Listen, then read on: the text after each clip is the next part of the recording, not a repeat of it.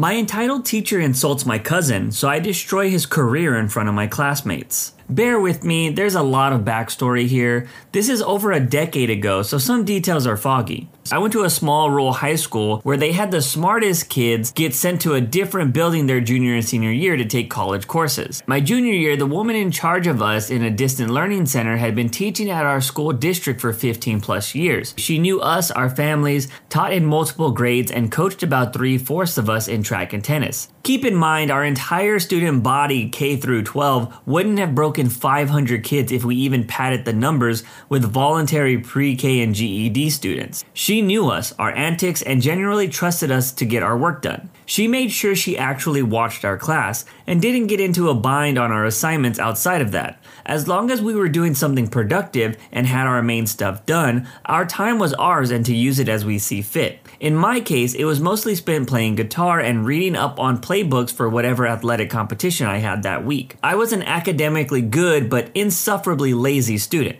Summer passes, first day of senior year comes around. The teacher we all adored had moved away, her husband had got a job elsewhere that paid big money. In her place was some tall, red-headed jerk none of us had ever seen before. Turns out he was the new head coach for girls basketball and our new distant learning supervisor. Our college courses didn't start for a couple of weeks, so he spent the entire first day pontificating on how lucky we were all to have him since he had spent the last 10 years at the university world and knew how it worked and how he would make sure that we weren't just slacking off because we were seniors. The fact that he went from university to high school should have been red flags to people that hired him. Whatever. A couple weeks go by, and this coach, we'll call him Bob, makes us do pointless practice assignments like writing a paper on respect in APA format or researching new cars for his wife while citing our resources, all under the guise of making sure we are prepared. The students all politely informed him that these courses were all through a community college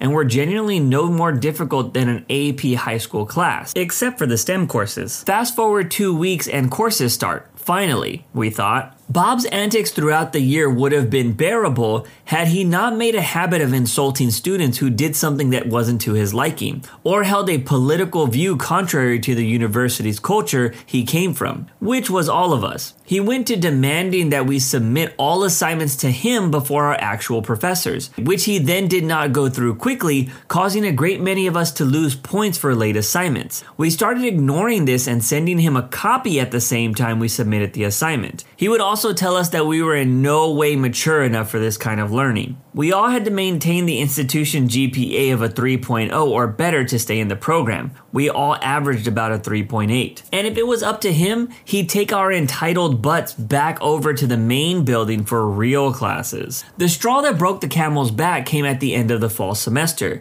We'd all taken our finals, passed, and we were looking forward to a few easy weeks. Bob came in that morning in a worse mood than usual. I found out years later that this was the day his divorce proceedings began, and he started berating one of the girls for how she was dressed. She ignored him, as did the rest of us. We were all just trying to make it through to the end of the semester. Bob then began one of his speeches about how terrible and entitled we all were. No one was paying attention which made him even more angry. But he knew he couldn't really punish us for anything. So he zeroed in on this one kid who had been placed in the classroom for remedial learning as it was quiet and a consistent environment. He was the one student in the room actually working on something. The convo below is paraphrased as it was 10 years ago. So, student, what are you doing? Somewhat rudely, I'm trying to study for my test coming up so I don't get held back. For what? So you can eventually go flip burgers at the Dairy Queen? This student makes a six figure income as a welder now. Please, you're not going to get it done anyways, so have some respect and pay attention when an adult is speaking.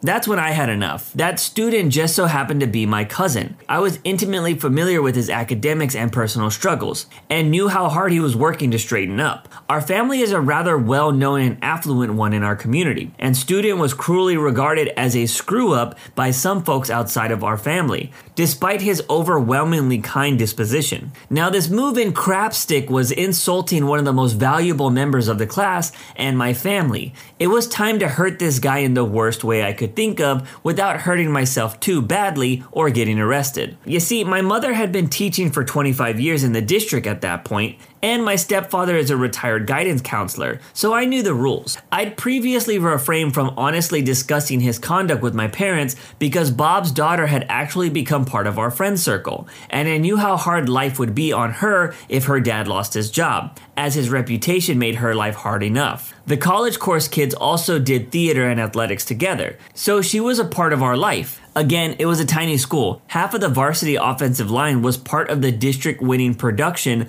of Flowers of Algernon, and and our star running back was also a regional qualifier in robotics. But she was graduating with the rest of us and going to school out of state, so collateral damage would be minimal. Knowing what would happen next, I casually remarked, Coach Bob, it seems to me that if you knew half as much about basketball as you think you know about student, you'd probably still have your job at the university. Or you would have gotten your contract renewed for another year at the last school board meeting. Where will you go after this school year ends? The room went dead quiet. That info wasn't in the newspaper yet. Bob's face turned an absolute vibrant shade of red. His voice shaking, he tells me, Outside, now. I calmly set down my books and step into the foyer of the building. Bob followed me out, closed the door, and proceeded to scream every insult and cuss word he could think of in my face for at least four straight minutes. I was the most smug, lazy, entitled little brat he had ever seen, apparently. I may have been able to pull the wool over the eyes of my pastor every other teacher, his daughter, and all my coaches, who were constantly irritated with me being so lazy. But god damn it, I couldn't fool him. I was never going anywhere in life, and I was going to ride my family's name like a parasite. To be honest, his lung capacity was pretty impressive. I don't think he took a single breath for the entirety of his rant. Once he stopped to catch his breath, I asked, Coach Bob, may I go back to reading now? Bob screamed, No, your butt is going straight to Principal Munch, and I will write down exactly what you said and you will sign the damn thing. Do you understand? Yes, sir, I'd be happy to sign it. Bob gave me a questioning gaze. Actually, I'd be happy to go down to Principal Munch. I need to ask him for a letter of recommendation for a scholarship, and of course, he will ask me what led me to saying something so disrespectful. Of course, I can't lie to him, and then I'll have to mention our little chat here. By this point, the teacher in the other classroom, who I also happen to be related to, came outside to see what the commotion was and heard at least the tail end of his glorious speech. She was about to say something, but I turned and gave her a smile and wink. I had this in the bag. 18 year old me was riding high. Bob sent me back into the distant learning room and followed me in. I stood by the door, awaiting my office referral. A minute went by and it never came. Sit down, Jones. Coach Bob, I believe classroom insubordination requires an office referral. If that's the way you want to go. Bob's voice started to raise, but at this point he understood the situation. He wrote up the office referral and I walked happily down to the admin office. The principal was surprised to see me, even more surprised that I was sent on a disciplinary action. I told him what happened and I got detention for one day as punishment for open disrespect of a teacher, which I kinda deserved, and I got a thank you for my honesty. The next two weeks were heavenly. Bob barely spoke a word and spent most of his time glaring at me or looking for job listings. At the start of the spring semester, he wasn't in distant learning. In fact, he was nowhere to be seen. Turned out he had accepted a last minute opportunity somewhere else before the Christmas break and had to move there in time for the spring practices to start. What a coincidence. I found out years later that Bob was soon let go from his next coaching job, and he had gotten divorced. Other faculty had apparently repeatedly complained about his conduct, and he was on incredibly thin ice long before my little stunt. Honestly, I feel kind of sorry for the guy after I'm writing this memory down, but let me know. Am I the jerk? Man, I hated teachers like this. I've had my fair share of bad teachers, especially when I was younger and they thought I was a troublemaker. Turns out I just had dyslexia and was having trouble learning at the same pace as my classmates. But I actually had a substitute teacher that was very similar to Coach Bob. He was actually this black gentleman who always wore doctor's hairnets on his shoes for some reason. To this day, I still don't understand why. Well, one day while he was subbing for my math teacher, he asked me what I wanted to be when I grew up. I told him that I wanted to make films, and he straight up laughed in my face and said, That's not gonna happen. And he also mentioned that his brother tried to do this and failed. But to this day, I still think it's one of the worst things a teacher can do is to tell a student that they won't amount to anything. But if I ever win an Oscar, you can bet my speech will include something about this substitute teacher. But to be honest, I don't even know if he's still alive. You don't want me to leave until this bathroom is spotless? You got it, boss. During my time working at a grocery store, I went through multiple managers. Some were good and I got along with them, and others not so much. The manager of this story wasn't the worst I've had, but I can definitely say that she was the most annoying to deal with. She was one of those types that went, I don't know your duties all that well, but I'm micromanaging you and you have to do things my way and got angry if we didn't do things her way, even if her way wasn't the most efficient. Around the time she started as a manager, a new store policy was being implemented about cleaning the small public bathroom in the back of the store every two hours. Honestly, I was not against that, as the public bathroom was only a single toilet and sink. A quick mop and spray wouldn't take too long anyway, and cleanliness was made all that more important when COVID first started. Unfortunately, my manager's micromanaging came into play even here. Basically, if the place wasn't clean enough to eat off of, it wasn't clean according to her. Yes, somehow she expected that level of cleanliness every two hours, whilst all of us are busy with our own work. It didn't help that occasionally there were doodles and other such things on the walls that were hard to get off, if not impossible, with just the normal cleaning supplies. I even remember that one time some guy used spray paint to do some graffiti in there. Anyways, one day it's my turn to clean the bathroom. At the time, it was considerably busy due to the lack of cashiers that day. As I was often used as a backup cashier at that point, I didn't have time to do such a deep clean like my manager wanted at the first two hour mark. A bit later, my manager apparently must have saw the bathroom herself and decided to pull me away to berate me. The following is an abridged version of what she said. Why didn't you clean the bathroom? You were supposed to do it earlier. I did, but I didn't have time to deep clean everything. I had to help some customers at the cash register. There are some things that I can't clean in there anyways. No excuses. You're not full on cashier anyways. Go back and clean again. And do it right this time. I want it to be spotless. Don't leave until you're done. Aye aye, ma'am.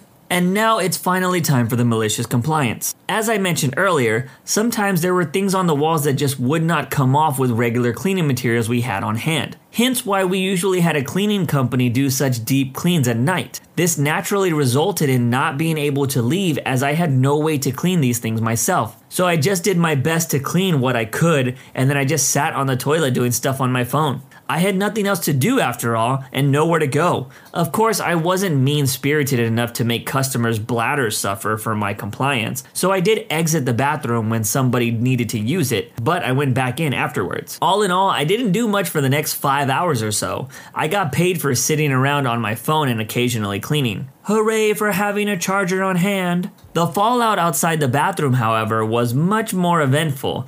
Turns out that a bit after I was sentenced to being in the bathroom jail cell, one of the cashiers ended up clocking out for the day and another cashier had called out sick. That just left one cashier, technically two, but one has to run the self checkout, and my manager to deal with the horde of customers waiting to check out during one of the busiest days of the week. As I expected, I was called over the loudspeaker multiple times to come help from that manager of all people. But I'm like, you ordered me to stay in here, so I'm staying in here, and I didn't respond to those calls. It didn't help that I knew she would call because she didn't want to do cashier work. Eventually, that other cashier also ended up having to clock out for the day. So normally, me and the other one who called out sick would be at the cash registers. My manager had to do this mostly by herself. Unfortunately, I couldn't see this in real time as I was in the back, but I do hope that she had to suffer a bit from angry, rude, and or entitled customers. I ended up leaving my prison a bit after 8 p.m., which was after she had left for the night. I hadn't had my lunch break after all, and I actually felt like helping after she was gone. During my next shift with her in charge, I got pulled into the office by her and sat down with another manager. I suppose as a witness or something. Once again, the below is an abridged version. Where were you that day? You didn't respond to any of my calls and nobody could find you. You must have left the store. I was simply following orders. Your orders, I might add. What are you talking about? You told me that I couldn't leave the bathroom until I made sure it was spotless. Well, it shouldn't have taken you that long. I did tell you that there was stuff I couldn't clean with the supplies on hand, but you insisted. You even said you would fire me if I didn't do it. Okay, that last part was a lie, but I made it up to get the other manager in the room on my side. But it also had the unintended effect of getting the micromanager manager to nearly lunge at me and she started full on yelling at my face. Despite willingly taking part in trying to piss her off with my malicious compliance, I still had some anxiety issues, and they kicked in during this time. That was enough for the other manager to step in and stop this. In the end, I was just told that I could go back to my normal duties and I didn't have to keep the bathroom that clean. Unfortunately, my micromanaging manager didn't seem to get much more than a slap on the wrist. To be fair, it made sense as she didn't do much else besides yell at me, and there was no physical altercation. But even then, I managed to have some fun before I left that job for unrelated reasons, by simply watching her frustrated face knowing that she couldn't micromanage me as much anymore. But let me know. Am I the jerk? You gotta love petty malicious compliance acts every once in a while, especially if you know nothing's going to happen to the manager. At one of my old jobs, I used to have to work with the bakery manager once or twice a week during closing, and he was really the only manager that preached the one team method. For those of you that don't know this, it is a term used in retail, and for my particular workplace, this meant that no one goes home until the whole store was done. Meaning, if I worked in electronics and I finished my area, I had to jump over to clothing to help them finish their stuff. Now, I didn't have a problem with this whole thing because I had friends in other departments that I wanted to help or chat with, anyways. But my issue with one team came about when the bakery department got to leave right at closing. You know, the department that was run by the manager making us stay late. What made it worse was that we would sometimes help out bakery when they were swamped, but they would never return the favor. Again, I didn't really care because the bakery ladies were cool, but the whole situation was stupid when the manager preached no one leaves until the store is done. So I fought him on this many times. We even got in each other's faces at one point. I've never been scared to speak my mind when it comes to the workplace. But I wasn't the only person that was annoyed by this whole thing. So what we ended up doing on the nights that we worked with him was started yelling one team every time we saw him. He wouldn't say anything, but you could tell that he was annoyed. The one team thing didn't last much longer after that, if I recall correctly. I'd like to think that it was because of us, but more than likely it was because we were just costing the company money by staying later than we needed to. I manipulated a customer into feeling bad for me after she was rude to me. The title sounds worse than it actually is, but still, it was my first day at work. I was working at a large chain restaurant in the pre order area. I had the misfortune of having the first day be on Saturday, in the middle of a huge sale. Normally, customers have to wait in line to get their code scanned so the workers can go to the back and get their order out. And if a customer wants to add additional food to their order, they don't have to wait in line again. A bunch of people were coming up to me and I was getting really stressed out. This one older lady came and asked if she could add more food to her order. I told her that she would have to wait in line as she hadn't given her code for that order yet. Another lady who had been helping me asked if she could add more food to her order. I took her order down, and the lady who I initially sent away saw this and asked, Why did you scan her order and not mine? She then started saying stuff like, Whatever, I guess it doesn't matter, I guess I don't matter. I cut her off and said, I'm really sorry, it's my first day working here. She seemed to slow her roll, and I got her information. When I brought her food out, she said, I'm sorry if I was rude to you. I smiled and nodded and said, It's okay, ma'am. I was going to stop it there. I could have just let it go, but I was angry in that moment. I went on and said, it was never my intention to make you feel bad. Since it's my first day, they didn't want me taking too many customers, and I had already been helping that other woman, so that's why I helped her and not you initially. I made my voice crack at the end, and this lady was about to open her mouth to say something, but I rushed to the back before she could say anything. Yes, I know it's petty. I should have just been happy with her apology, but I feel like she needed to understand why it's not okay to be rude to people just because something looks a certain way. She needed to realize that she shouldn't be taking things personally, especially when she doesn't even know the person. The way she was talking was like a high school girl who found out that her crush just got a girlfriend.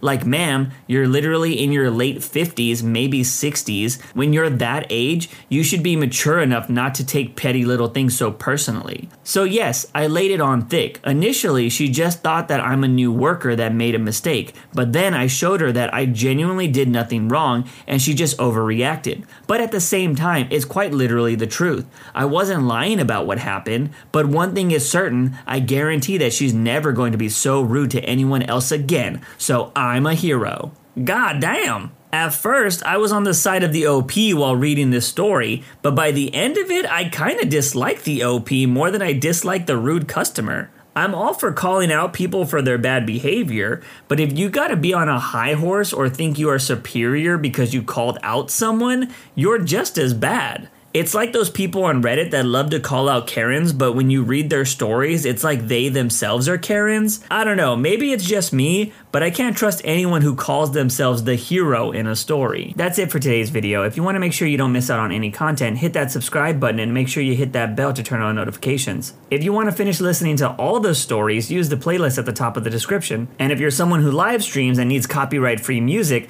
check out the Cream of the Crop music by searching Cream of the Stream on Spotify or whatever music platform you choose. Remember, it's free.